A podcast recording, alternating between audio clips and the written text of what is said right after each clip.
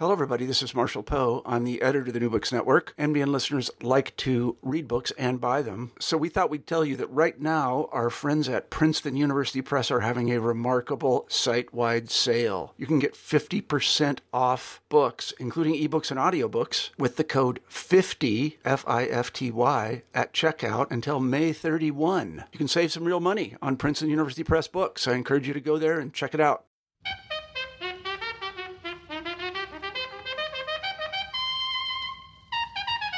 Uh, welcome, listeners, to the uh, New Books in African Studies podcast. Uh, my name is Paul Bjerk, and I'm here with Julie MacArthur, who is the author and editor of a new volume named Dedan Kimathi on Trial Colonial Justice and Popular Memory in Kenya's Mau Mau Rebellion, published by the Ohio University Press in 2017.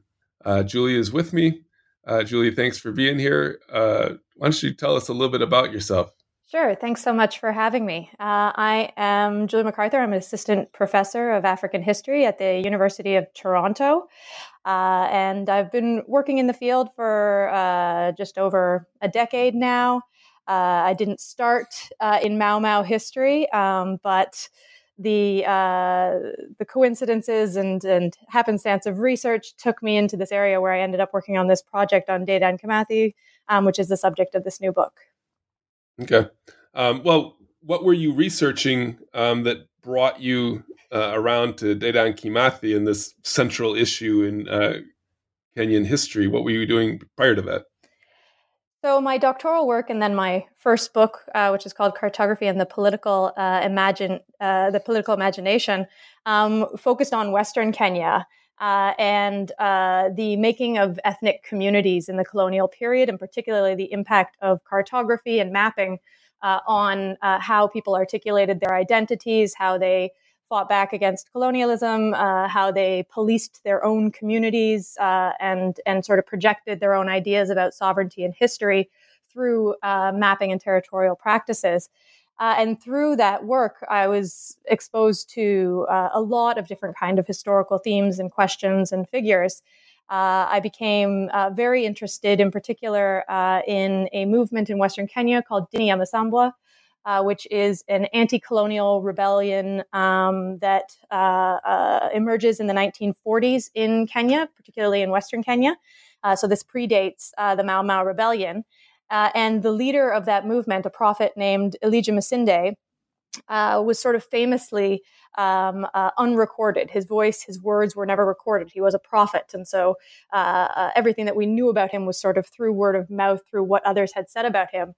And one uh, day in the archives, I discovered his the, the transcript from his trial, uh, and this was a, a 500 page document uh, where he was speaking into the record. And not only was he speaking into the record, um, but he acted as his own defense. And so he provided this rich archival material that is the only record of his uh, uh spoken words. They're in the context of a deportation trial, but they uh, uh, he worked in the judicial system before he launched this rebellion, and so he was very well aware of the fact that this would be one of the only archival traces um, of his voice. And this uh, document, 500 page document, had never been used by a historian because it was mislabeled in the archives. Uh, the name was recorded as Marinde. And so other scholars who had worked uh, on Dini ya Masambwa or on Elijah Masinde had perhaps missed or not found uh, this rich document. And this really uh, fascinated me, and I was very interested in um, this anti colonial movement and its connections to Mau Mau, uh, its connections to larger policies of colonial counterinsurgency and territorial containment uh, during the 1940s and 50s. And through um, uh, that process, sort of became interested in the random stories I was hearing about. Uh, everyone in Kenya knows the figure of Dedan Kimathi. He, he looms large. His his image is on all the buses, on graffiti on walls, on T-shirts, so you know about Dedan Kimathi.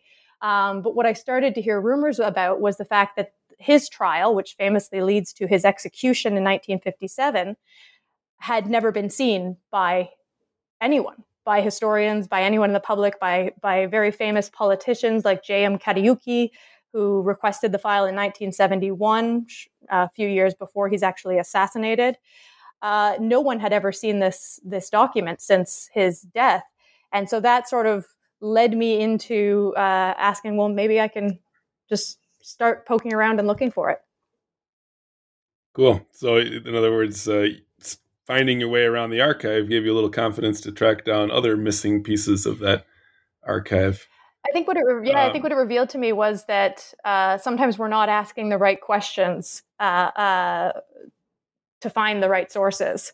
So Masinde's file being mislabeled reminded me to always look uh, askew or look askance when you're in the archives, not just uh, narrowly focus on what you're trying to find, um, but see try to look around what you're trying to find. It, it, it, there's there's often richer and more material than we than we think, uh, but we often um, uh, sort of shut ourselves off and, and only take certain um, uh, routes.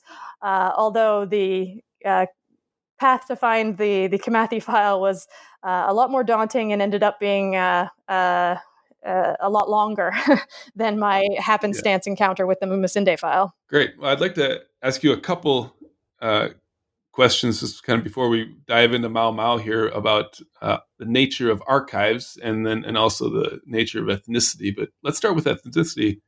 Um, how were people thinking about ethnicity and the construction of community in mid-century British colonial Africa, you know, by according to your earlier research? Yeah, so it's a, a very rich and complicated uh, uh, answer to that question, um, and certainly varies across the, the different landscapes uh, in British uh, uh, colonies in Africa. Uh, what I was really interested in is the ways in which colonial rule kind of tried to set the terms for how people identified with different communities. So, in the social construction argument uh, around ethnicity, which sees all identities, national, ethnic, as being um, imagined uh, and invented through various processes, uh, within this theory, you uh, the colonial government uh, sets the the terms for how communities can become to be recognized. So, historian John Iliffe uh, framed it this way. He said uh, that colonial officials believed all Africans belonged to tribes and Africans built tribes to belong.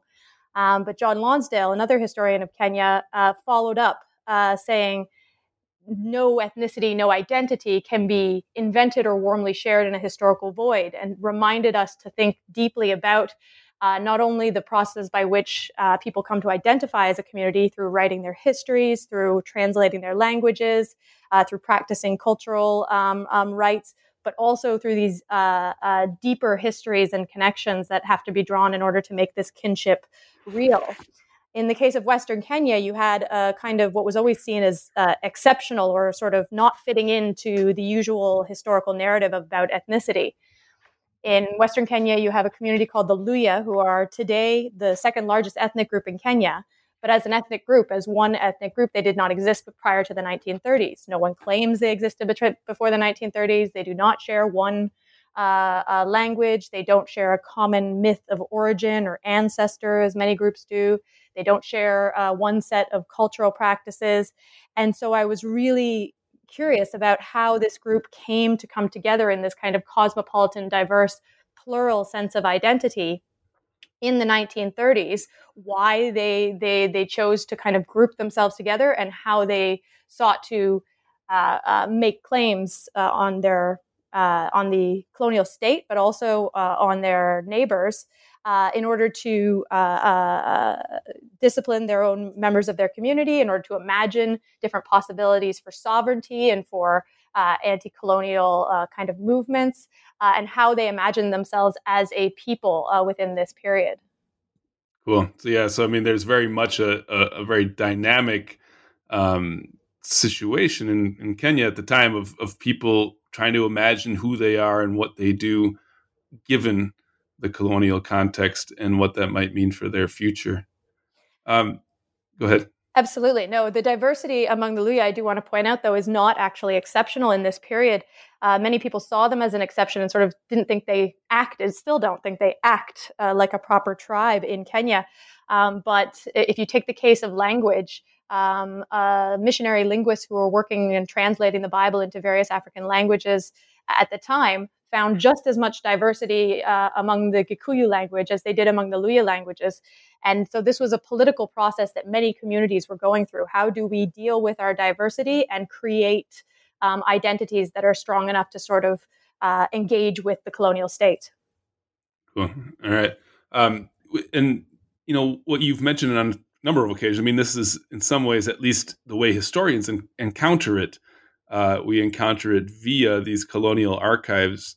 Um, who is saving material and why are they saving material and, and what is the colonial archive and what is its relationship to kind of imperial archives? And how do we understand what we find in these stores of documents? Absolutely. It's a really important question. Um, i always start by saying that uh, with my students and with uh, uh, uh, uh other researchers that i'm working with uh, that I don't consider the paper archive collected by a state to be the only example of the archives that we have access to. Um, many of us, including yourself, do oral history, which constitutes another kind of archive. Um, I work a lot with personal archival holdings that people keep in their own houses, in their own homes. Um, uh, as well as multiple state and non-state uh, um, uh, documentary trails and also material culture these different kinds of archives uh, have different histories, have different genealogies. When you're thinking about the state archive, obviously this includes the power dynamic of the colonial state.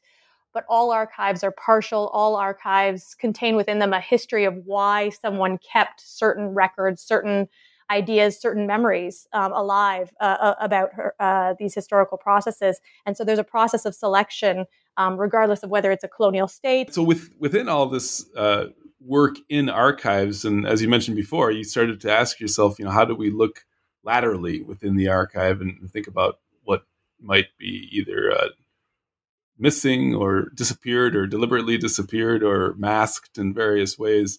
Um, so, tell me how how it is that when you decided to start looking for Kimathi's trial, what you found and what that what kind of uh, breadcrumbs did you follow until you found it? Right. It uh, it wasn't a straightforward process. It was uh, it was in the summer of 2008 uh, when I first uh, started uh, looking for the trial, um, and I had been having tea uh, in Nairobi with two other scholars working on Kenya, David Anderson and Stacey Hynd. And they started talking about uh, their experiences in the High Court archives, which is now the Supreme Court of Kenya, uh, and uh, how uh, these records are so rich. David Anderson wrote a very uh, um, uh, important study called Histories of the Hanged, which is based entirely on the trials um, of Mau Mau rebels um, uh, 1,090 of whom were sent to the gallows, uh, Dedan Kimathi being uh, among the most famous. And these trials provided such rich textual um, historical archives, archival material. Uh, for Anderson in, in that book. Uh, and yet they started talking about how difficult it was working in these archives, how partial they were, how often the evidence for a trial isn't kept. And they started talking about how they had seen both seen glimpses of what they thought was the trial of Dedan Kimathi, but then either been removed or kicked out of the High Court or not allowed to um, investigate further uh, into this. And this sort of sparked my interest. Um, and with my experience with the Elijah Masinde uh, trial transcript, I, I, decided, well, I have a couple days in Nairobi, so why don't I go to the High Court? I haven't been, you know, I, I hadn't worked in that archive, uh, so I was curious to see what they had. Um, but also, I thought, you know, sometimes just asking again can uh, lead to a different result. Uh, in the summer of 2008, I had, I think I had three or four days left in Nairobi.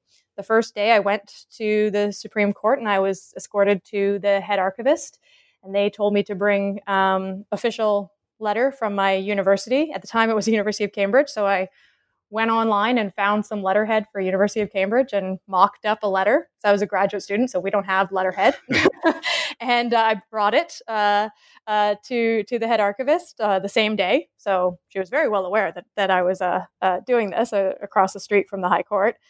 Um, and she said, okay, come back tomorrow. Uh, and next day, I was brought into this labyrinthine uh, maze of underground uh, tunnels where they keep archives sort of stacked, trial transcripts stacked from floor to ceiling. Um, and I was brought into a room, and the person told me to wait. Uh, they said the junior archivist wasn't there, so I had to go back. And the next day, I came back, was led into a room. Everyone left the room, and I looked on the table, and there was something that, for all intents and purposes, looked like the trial of Dedan Kimathi. So I, of course, got very excited, um, started copying all the file I could, um, started making copies. I'd heard stories about people having caught glimpses of the file and then it disappearing the next day. So I really wanted to, to um, take up as much of it as I could. And I was able to get a full um, record of it and was really taken in by not only um, the fact that this, this had been this missing part of the archive for so long, but also this remarkable story uh, that the that the trial transcript told. It reads like a political thriller. Um, there's a great chase scene. There's there's intrigue. There's um, this uh, legendary, uh, conflicted character uh, at the center of it, um, and uh, different forces sort of fighting it out in this battle. Um, and so the the narrative that I was getting from the trial not only was completely new and elements I'd never heard before, and certainly elements that I thought would be quite shocking um, uh, if they were revealed, but also just this amazing um, story. As I, you know, sort of went back home and looked at the document more clear, closely, consulted legal experts as well as other scholars, artifacts in the document became clear to me that this was not an authentic original copy. Okay, well, let's stop for a minute. I mean, yeah. so what are you looking at here? So, are these like sort of uh, records of interrogations or kind of narratives of police reports, or what kind of material is in this uh, trial transcript that was given you at the at the uh, High Court in Kenya? So, in 2008, what I was given was a stack um, of single sheet paper that was purported to be um, and appeared to be um, a transcript of the trial proceedings. So, not the mm. evidence, not the interrogation, not the capture notes, um, none of that material, just exactly what happened during the trial. Um, so, like like uh, cross examinations and things like that. Exactly. the The state presenting its case, uh, the defense presenting uh, its counter case, witnesses being called, uh, Kimathi presenting his own case, um, uh, and and the judgment um, of the the judge uh, who was presiding over the case at the end. So that's what I was that's what I was looking at. Um, and uh, certainly at that point, it already seemed to contain more than I had ever known before um, or had ever seen talked about before. Um, but uh, as I mentioned, looking at it more closely, there were artifacts that clearly meant this was not an authentic original document from the time period. The biggest red flag, which I should have noticed right away, but you get caught up in the excitement of the moment, especially yeah. as a young, especially as a young graduate student, was that at the top of the paper it said Republic of Kenya. And in 1956, there was no Republic of Kenya. Mm-hmm. Indeed, many thought independence was another 30, 40 years off. Um, so this was clearly a document that had been created in the post colonial period. Uh, the type of paper, the type of typescript, was clearly not uh, in line with what I had seen of other trial documents at the time. Mm-hmm. Um, and there were so many artifacts and typos and omissions and elisions in the uh, document that I could not be certain um, how accurate it was. My assumption was that perhaps uh, the document at some point, uh, the original document was being destroyed or being taken out of the archives, and someone had rushed to transcribe it. Um, the the errors that I was noticing, the typographical errors, seemed to me to be auditory transcription errors. Um, mm. Possibly someone reading it out and someone trying to type it out and maybe uh, maintain a record. But I, in all honesty, have no idea. And that document after 2008 also disappeared. Mm. So I have copies of it, but the one that was in the archive that I accessed disappeared by the next year. Did it disappear? Or was it was just no? They would not release it to anybody anymore. So that's it's a matter of trust. I, I worked very closely with uh, the Supreme Court in this period, and when I get to the period of actually finding the authenticated trial, uh, worked very, very closely with them. I, I, believe that the archivists I was working with were incredibly genuine. If mm-hmm. there were other forces that that um, disappeared the file, I, I, I am not aware of them. Um, but I believe that the people I was working with had a great deal of integrity and uh, desired the the file to be found just as much as I did. Which is interesting. I mean, so but someone must have decided that it's no longer going to be or available. things get misplaced. I've seen it happen Uh, many yeah. times where things Yeah. just a, a box gets put in the wrong space. These are chaotic archives often. Um, uh, this is in the basement where they still hold prisoners. um, this is this is uh, uh, and actually the, the chief justice at the time, now is the former chief justice Willy Mutunga, who I worked with very closely, had been kept in one of those cells during the um, era of the Moi presidency. Um, and so it, I, I, you, it- it's hard to trace whether it's hard to believe that the document would have been missing for that long, considering how many copies would have been made originally and how many different places they should have been kept. right. They should have Yep. been kept at the High Court, at the Court of Appeals, uh, as well as in perhaps sites in London. Um, and so it, it's hard to believe that all of those copies would go missing. Is that what you started to think after realizing that this was a somehow not the original copy? How did you come to think that there must have been more copies uh, floating around out there? Or at what point did you realize that? Well, speaking to, to people like Dave Anderson, who's worked so thoroughly in these kind of archives with these trials, uh, eight to nine copies was common Okay. um, of the original transcripts. Um, and so, uh, and and he kind of explained to me the various places he he might find them. Uh, and so I, uh, you know, I was sort of going on this, yeah, as you said, lateral search, um, looking around these different archival spaces in Kenya, uh, and not having a lot of um, success after uh, after that original file um, uh, proved not to be um, authentic. Um, and so eventually, um, in 2015, um, I happened to be in London doing research for another project and um, visiting friends as well in Cambridge. And so I decided to follow the the trail and see if there was any archival remnants from the two lawyers who um, served as Kimathi's defense uh, for his final appeal to the Privy Council in London. Um, so the the lead lawyer was a very famous uh, lawyer named Sir Dingle Foot, uh, and his archives happened to be at Cambridge. So while I'm there visiting friends, it was very easy for me to pop over to Churchill College and talk to the archivist there. Uh, his archives were under a 100 year closure, which means that anything in his files would from the 1950s would not be able to be viewed until the uh, 2050s. Uh, and but I talked to the archivist and he and looked at the hand guide and looked what at the material they had cataloged as being in his archives, and it didn't seem. Uh, and from talking to the archivist, it didn't seem like uh, the the trial transcript would be there. He certainly would have been sent a copy of the trial transcript to craft his appeal, but it didn't seem like he kept it in his personal documentation. And so I went to his second lawyer, his his sort of junior lawyer at the time, uh, Ralph Millner, and his archives had only recently uh, been released uh, to uh, the Institute of Commonwealth Studies um, at the Royal Senate Library. And I went and sort of started talk- talking to the archivist, and he said no one had looked at Ralph Millner's archives yet. And he was a very famous anti colonial lawyer, worked across the British colonial war, uh, world defending uh, various nationalists and trade unionists in the period, wrote on Soviet justice, and uh, was seen as sort of an activist lawyer in the time. Uh, and uh, started looking through the boxes of his files, and there it was, just Hmm. staring me in the face. And it, it was it had the proper file name. It it had the embossed seal of Her Majesty as a Supreme Court of Kenya uh, on the front. It was the right kind of paper. It had marginal notes from both the judge and Ralph Millner, the lawyer, which was quite remarkable. And it also had uh, copies of the evidence, uh, most of the pieces of evidence that were submitted by by the state, which is incredibly rare to find for any colonial court case. There are, those are often destroyed after colonial court cases. Uh, and so this was just the most remarkable um, discovery.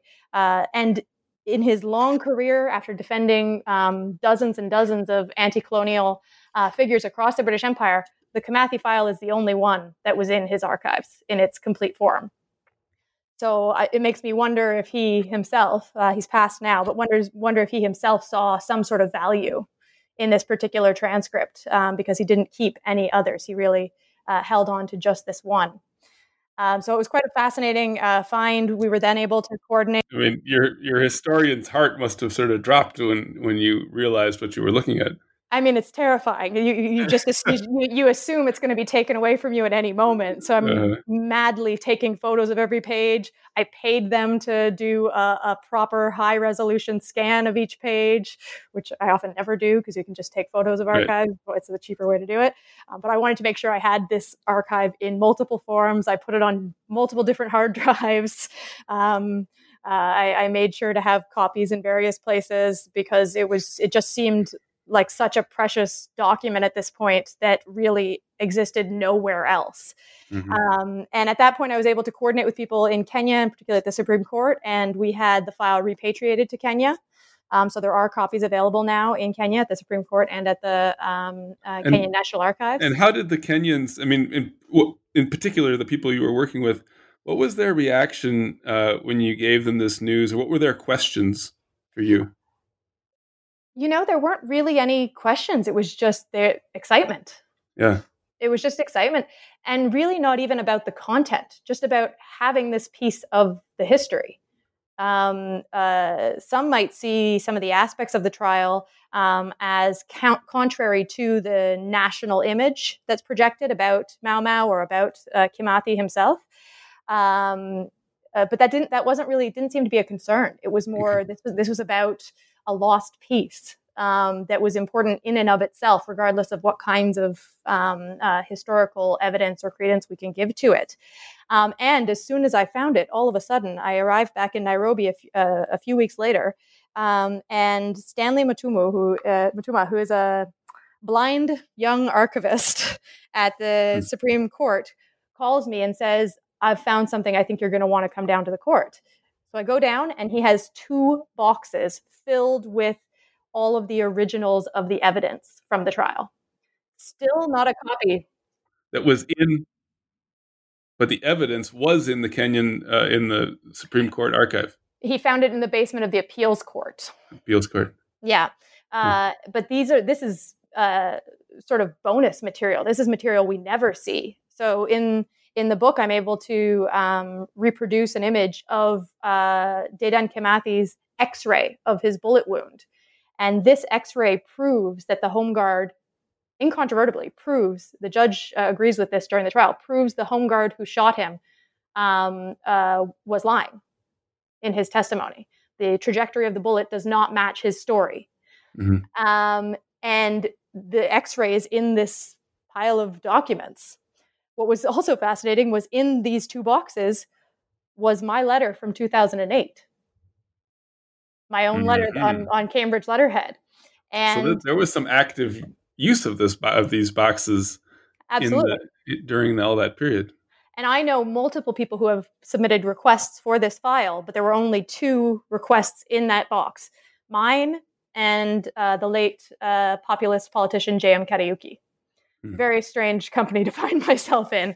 Um, and uh, so obviously, these boxes had been utilized since um, this period. This hadn't been some forgotten thing, hmm. but uh, all of a sudden we had original letters written by Kimathi in Gikuyu, the actual uh, yeah. original letters. We had receipts from what the the colonial state reimbursed his lawyer um, uh, for his travel expenses.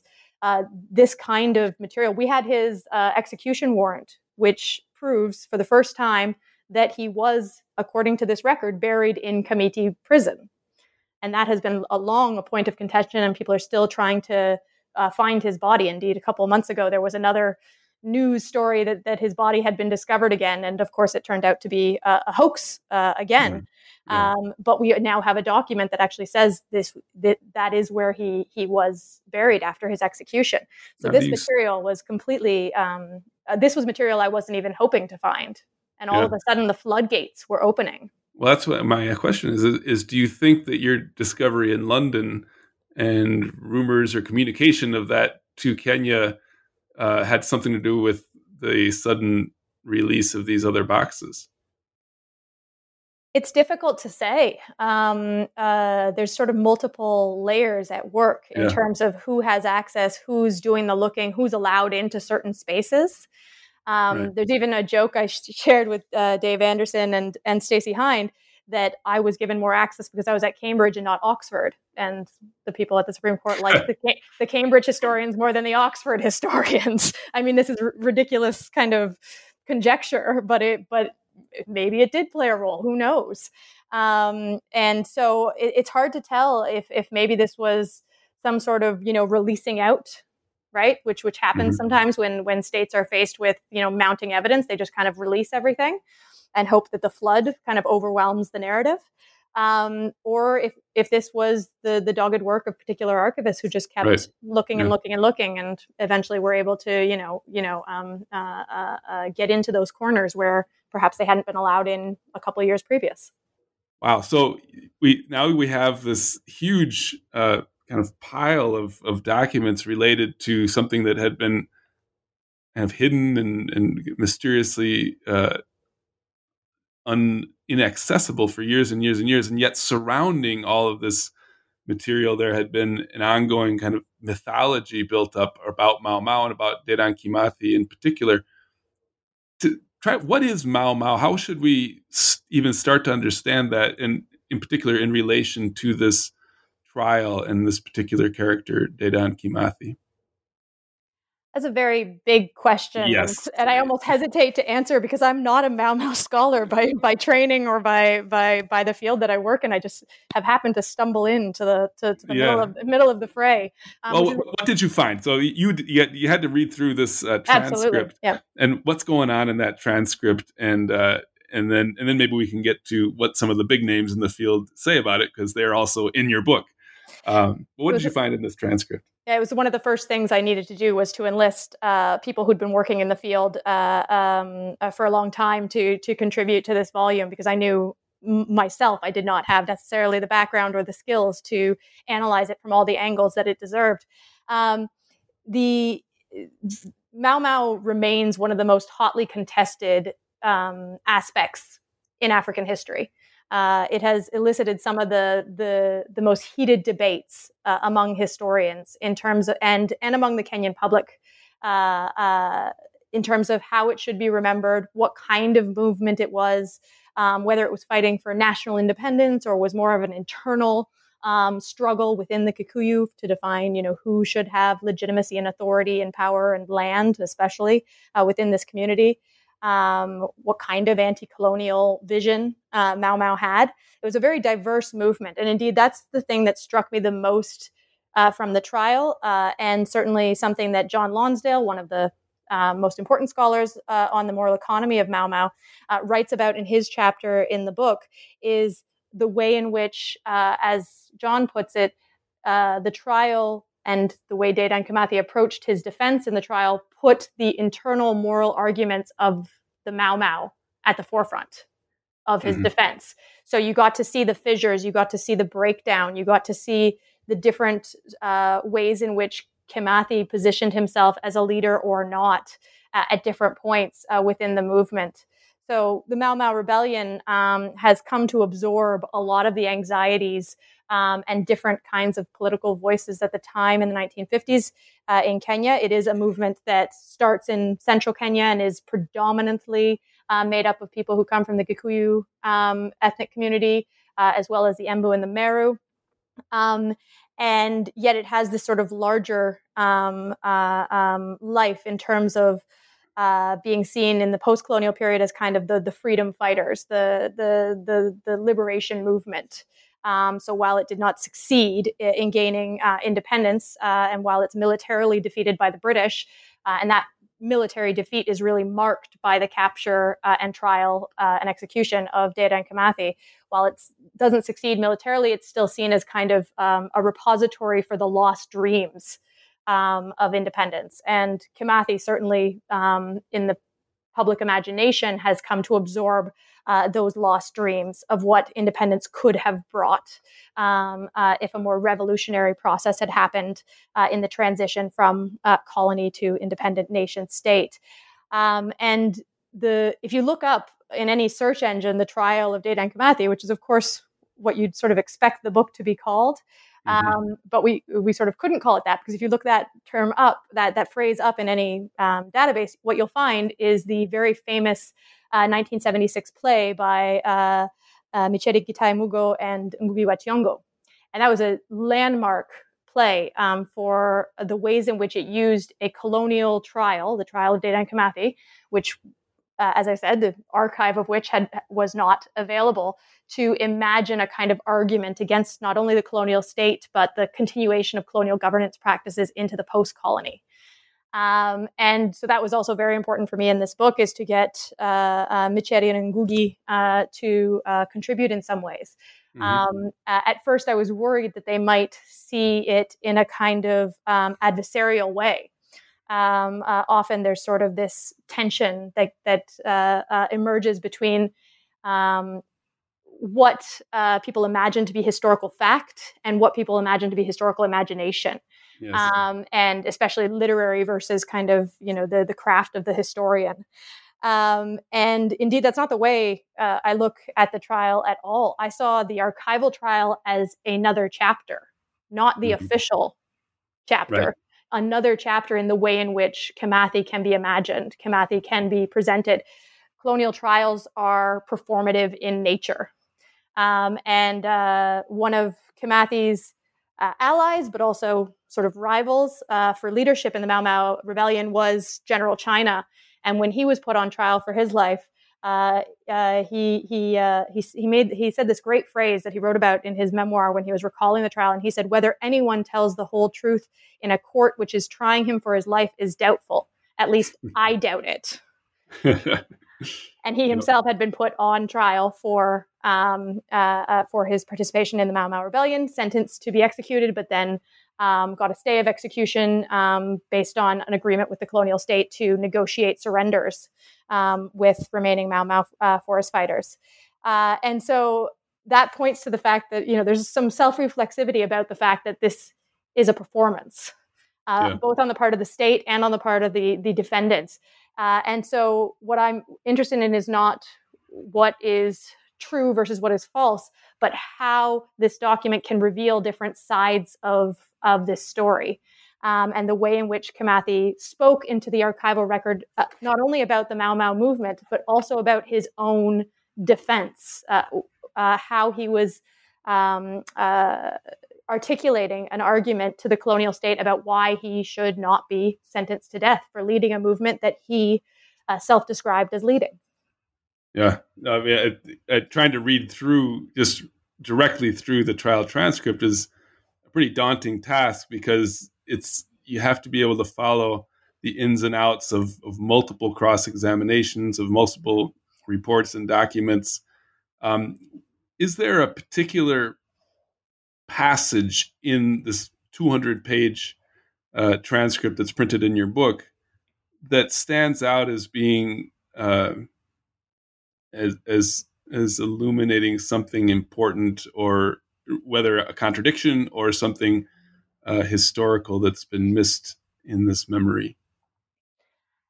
So it's it, uh, yeah, the, it's it was a question that we had when we were putting together this book. Should we cut out some of the repetition or mm-hmm. some of the varying stories in the archival document to make it a little bit more readable? Um, and I resisted that because yeah. that's part of historical work is weeding through. And one of the most fascinating aspects of this trial is the fact that you hear the same story told slightly differently multiple times mm-hmm. um, about his capture in particular. And navigating through that is is a is is the work of historians. Is is is how we um, um, come to make meaning they, documents don't just speak to us unmediated. Uh, we have to uh, put on our interpretive uh, lenses in order to, to, to pull that information out. So I thought that was really important to present in its fullness. Otherwise, it would have been my version of the trial. Right. Um, and certainly, I put annotations in there, so so there's a bit of my voice uh, involved in the annotations. But the actual trial transcript, even in the strange layout of some of the transcript, we tried to reproduce mm-hmm. um, uh, as accurately as possible. Um, in terms of the particular aspects that stand out, uh, there's a couple moments that that, that stand out to me. Uh, one would be um, the the first time Kimathi speaks to yeah. the court. The very first time he speaks is to uh, indicate to the court that uh, he cannot continue with the the proceedings on the very first day of the trial because he's in such pain from his recent surgery due to the bullet wound, which was only mm-hmm. um, uh, a month before. Um, and there's a there's a real um, uh, desperation in that moment that's quite that's quite striking. Um, but the first time he's able to actually speak and tell his own story, he is remarkably um, forthcoming, but also concise in what he mm-hmm. says. Uh, and that uh, struck me. He told a very personal narrative, which was, I guess, not sort of what I was expecting, mm. um, given that he was uh, known as such a statesman. Um, he created the Kenya Parliament uh, in the forest. He they would burn their identity cards from the colonial state and create their own identity cards. He had stamps with his, with his um, moniker, Field Marshal Dedan Kimathi, uh, made so that he could stamp his letters and have this kind of officialdom uh, around the documentation that he was producing. And yet, on trial, he was very much so presenting a very personal narrative. Um, and in particular, told a very personal story about struggling with epilepsy since he was a child. Yeah, um, yeah. And that that was quite a striking moment in the trial. That's certainly something I had never heard associated. Yeah. The fact that he had epilepsy was not something that was a part of the historical record up to this moment. No, and um, uh, the only defense witnesses that are brought in to speak on behalf of Kimathi are brought in to speak on that issue.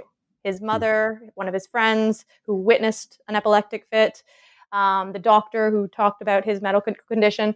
Um, they're all geared towards this. And the, the reason this is so central is um, because it's part of his defense that he was actually surrendering at the time of his arrest and that he ha- suffered an epileptic fit due to the trauma of the shooting, mm-hmm. and that that's why his, his, his he believed he had said that he had come in to surrender, um, and that if he hadn't, it was because of an epileptic fit.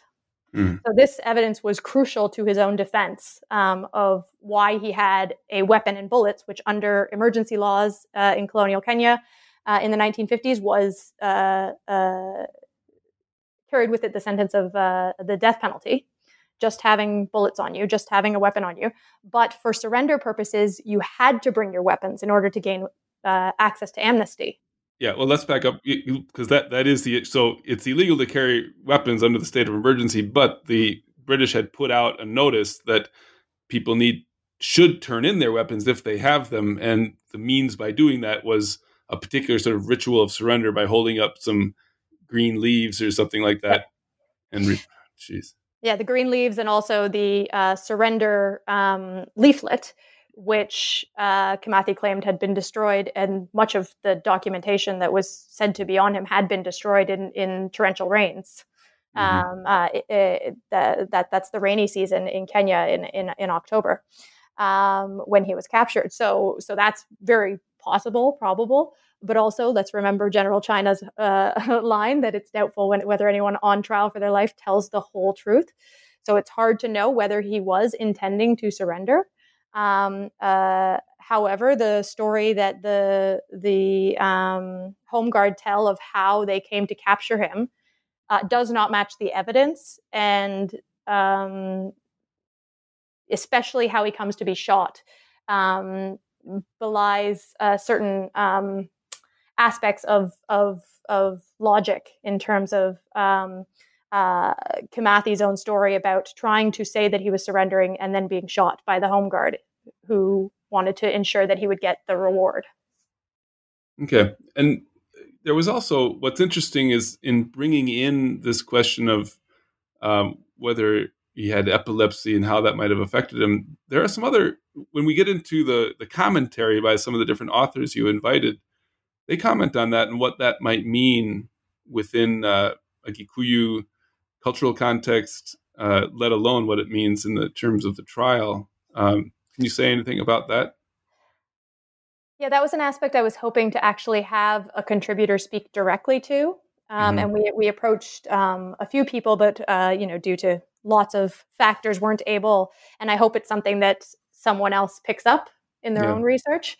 Um, but it certainly um, there certainly is uh, evidence that you know epilepsy is a highly stigmatized disease disorder in mm-hmm. in um, not only in the colonial period but also still contemporarily in in Kenya. Um, it, it, Kimathi himself says it's what the Kikuyu call the devils, yeah. having the devils, um, and uh, is associated with um, ideas around witchcraft, ideas around um, insanity, but also ideas around prophecy. Yeah. Um, and so there's multiple different ways in which um, uh, local traditions interpret um, these these fits. Sometimes as a sign of a leader, and sometimes as a sign of um, someone who is mentally um, unsound. And in this court case, they were not specifically not making a claim to insanity. They were not trying to mount a defense of insanity. Um, right. The only reason the epilepsy evidence comes in is to explain why his surrender uh, was not clearly articulated um, to to his captors. Um, and so it, it is it is um, one of the aspects um, that comes out of the trial that I think needs further research and needs um, someone else to take up the mantle. I think there's a couple of areas in, that the book um, raises that certainly have opened up new um, uh, fields uh, for for research in the future that we we, we sort of need to to learn more about. well, what, what's what's another one Another one I was hoping to have uh, in the book, but due you know due to the the the nature of trying to put together an edited volume and keeping all the authors on the same page and everyone having the time, the right time commitments to uh, the the publication deadline, uh, was the gender aspect. Mm-hmm. So John Lonsdale writes about this a little bit. Um, uh, certainly, it's something that he's studied in the history of the moral economy of Mau Mau. How um, uh, gender figures, gender and generational debates figure quite prominently uh, in Mau Mau thought. Um, so he he kind of mentions it, but there's a lot of rich detail in the trial, and also just in Kimathi's own life um, that speak to a kind of gender politics that I think could use a lot more examination.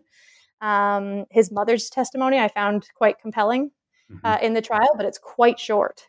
And then Time Magazine publishes this article depicting her as this gnarled old woman spitting on the ground in front of the the, the courthouse and this defies all the oral accounts of her kind of staunch um, disposition outside the courthouse. Yeah. Uh, and so I think there's there's there's aspects there that that deserve um, investigation, but also the constructions of masculinity and, and honor um, yeah. that go on uh, within the within the trial. I think there's there's more room to explore those those topics as well. Okay. Um, well, let me throw a couple. Uh, so you have, you know, a series of uh, really great essays, as well as your very insightful introduction to this transcript to help uh, frame it, and, and, that's all very necessary. Um, let me yeah, let me start with this, and then move uh, move to another quote by Lonsdale. But um, Simon Gikandi's uh, essay on Dedan Kimathi, the floating signifier and the missing body, and you've You've alluded to kind of both of those aspects before, and he kind of concludes his essay saying Kimathi embodies the tensions that define Kenyan society. He is most forceful when he is a catalytic conduit for the contradictions uh, that others consider as imminent in neo-colonial society. And the post-colonial state fears the haunting of the past or return of the repressed, um, which is he's actually kind of almost citing, I think, um, Achille Mbembe's essay on, on mm-hmm. the archive and uh, the way the archive is kind of filled with ghosts that uh, are need to be contained in some ways. Mm-hmm. Uh, and this is a very much a story of such a ghost uh, coming back to haunt us. And then let me turn from there. So we, we have this question of this floating signifier, this this figure that has all this you know meaning that is built up around him uh, over mm-hmm. the course of half a century or more. Uh, um, and then Lonsdale kind of concludes uh, with the comment uh, No civil war has ever simply aligned the honest, earnest champions of the people against the crooked, heartless servants of despotism. Opponents often turn out to be their own twins. And if we are to enter a past uh, country in its own context with its own tragic set of unanswerable questions, then we have to subvert this a subversive history as well. Um, mm-hmm. So we have a floating signifier and then we have the historian's task, uh, which, if they're going to be honest, is going to have to uh, maybe cut down uh, some of those significations. And you've alluded to that already, but what are these authors that you that you included in this volume telling us? And maybe let's start with those two. Absolutely. Uh, Simon Gikandi is um, a, a, preeminent scholar uh, and post colonial theorist and literary critic. Um, uh, and he was a, a, a, very big supporter um, uh, of the book from the beginning. uh, I remember having uh, dinner with him when we got some of the contributors uh, together uh, for a meal, and he said that the map that we'd created uh, for the book um, of the area where uh, Kimathi was captured was the first time he'd seen the town he was born in on a map. Huh.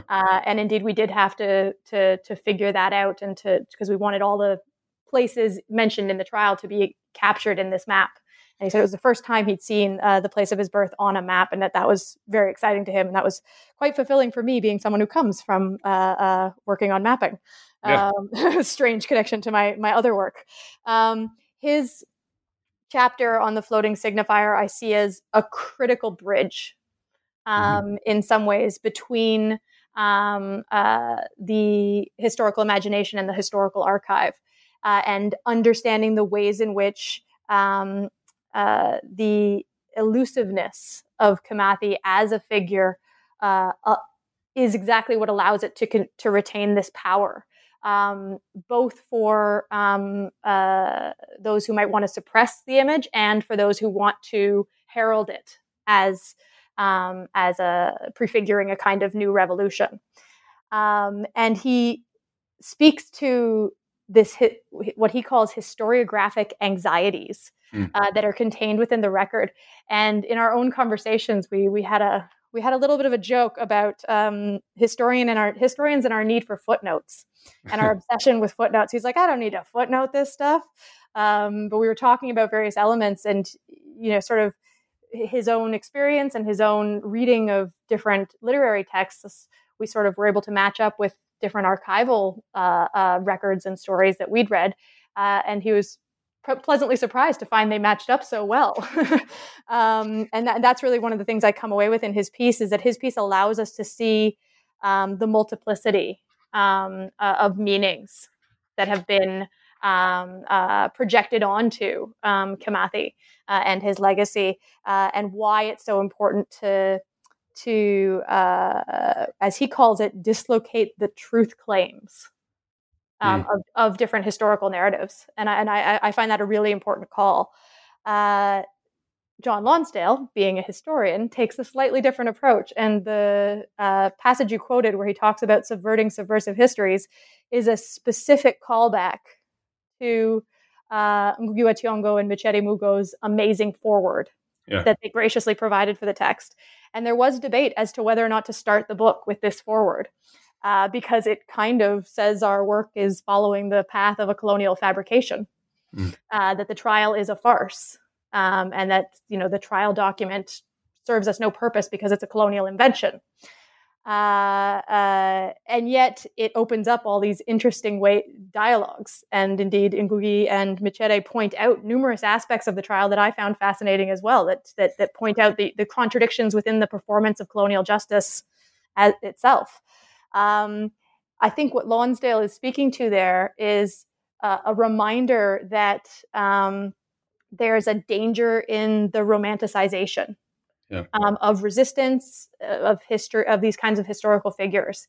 Um, uh, certainly, there is lots of evidence that speaks to um, many uh, Mau Mau uh, uh, followers um, finding Kimathi to be increasingly dictatorial, increasingly autocratic in his rule. He had a very strict code of conduct, very strict ideas about moral discipline, which he did not necessarily follow himself. Um, mm-hmm. And indeed, what's so striking um, about the image of his capture that is presented by him and by the prosecution is just how alone he is in that moment. He no longer has any followers. He no longer has his brother. He no longer has um, his uh, forest wife. Um, he is completely alone. And that's the image that also resonates with the, the image that we use for the cover, which, if you crop it just to his face, is one of the most famously used images across Kenya and across Africa. Um, sort of a the, the Che Guevara image uh, yeah. that gets put on all the all the um, t-shirts. And when I asked Kenyan friends, about the the image, and I have a T-shirt, so I wear it and I ask people about it. Uh, none of them know it comes from his trial, from him set, sitting in the docks. And when you zoom out, you can see he's got a blanket covering him. He's actually yeah. in um, hospital garb, and he's got handcuffs on his wrists. yeah. um, which is not the full image, right? And so this kind of truncating of the image is part of that process between what John Lonsdale and Simon Gikandi both were arguing.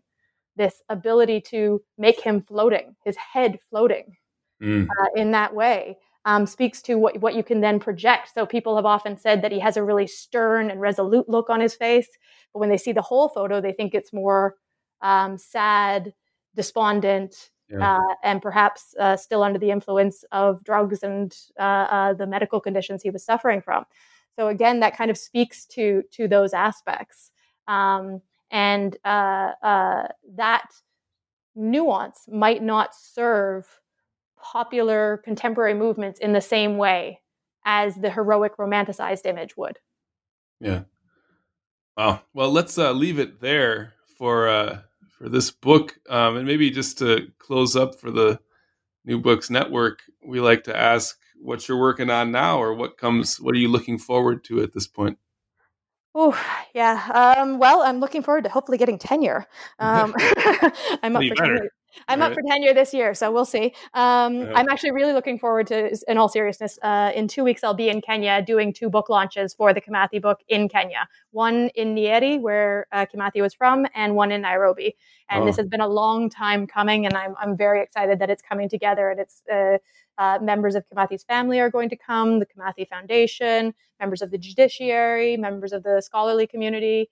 Um, so I'm really excited um, uh, uh, to be able to, to to bring the book back in um, in that way. That's really exciting. When? What is the date of uh, the event in Nairobi? The Nairobi event is on February 21st, and the Nyeri event is uh, February 18th, which is the anniversary of his death. Okay, so if you can make it to Nyeri, uh, February 18th. If you can make it to Nairobi, February 21st. Where will it be in Nairobi?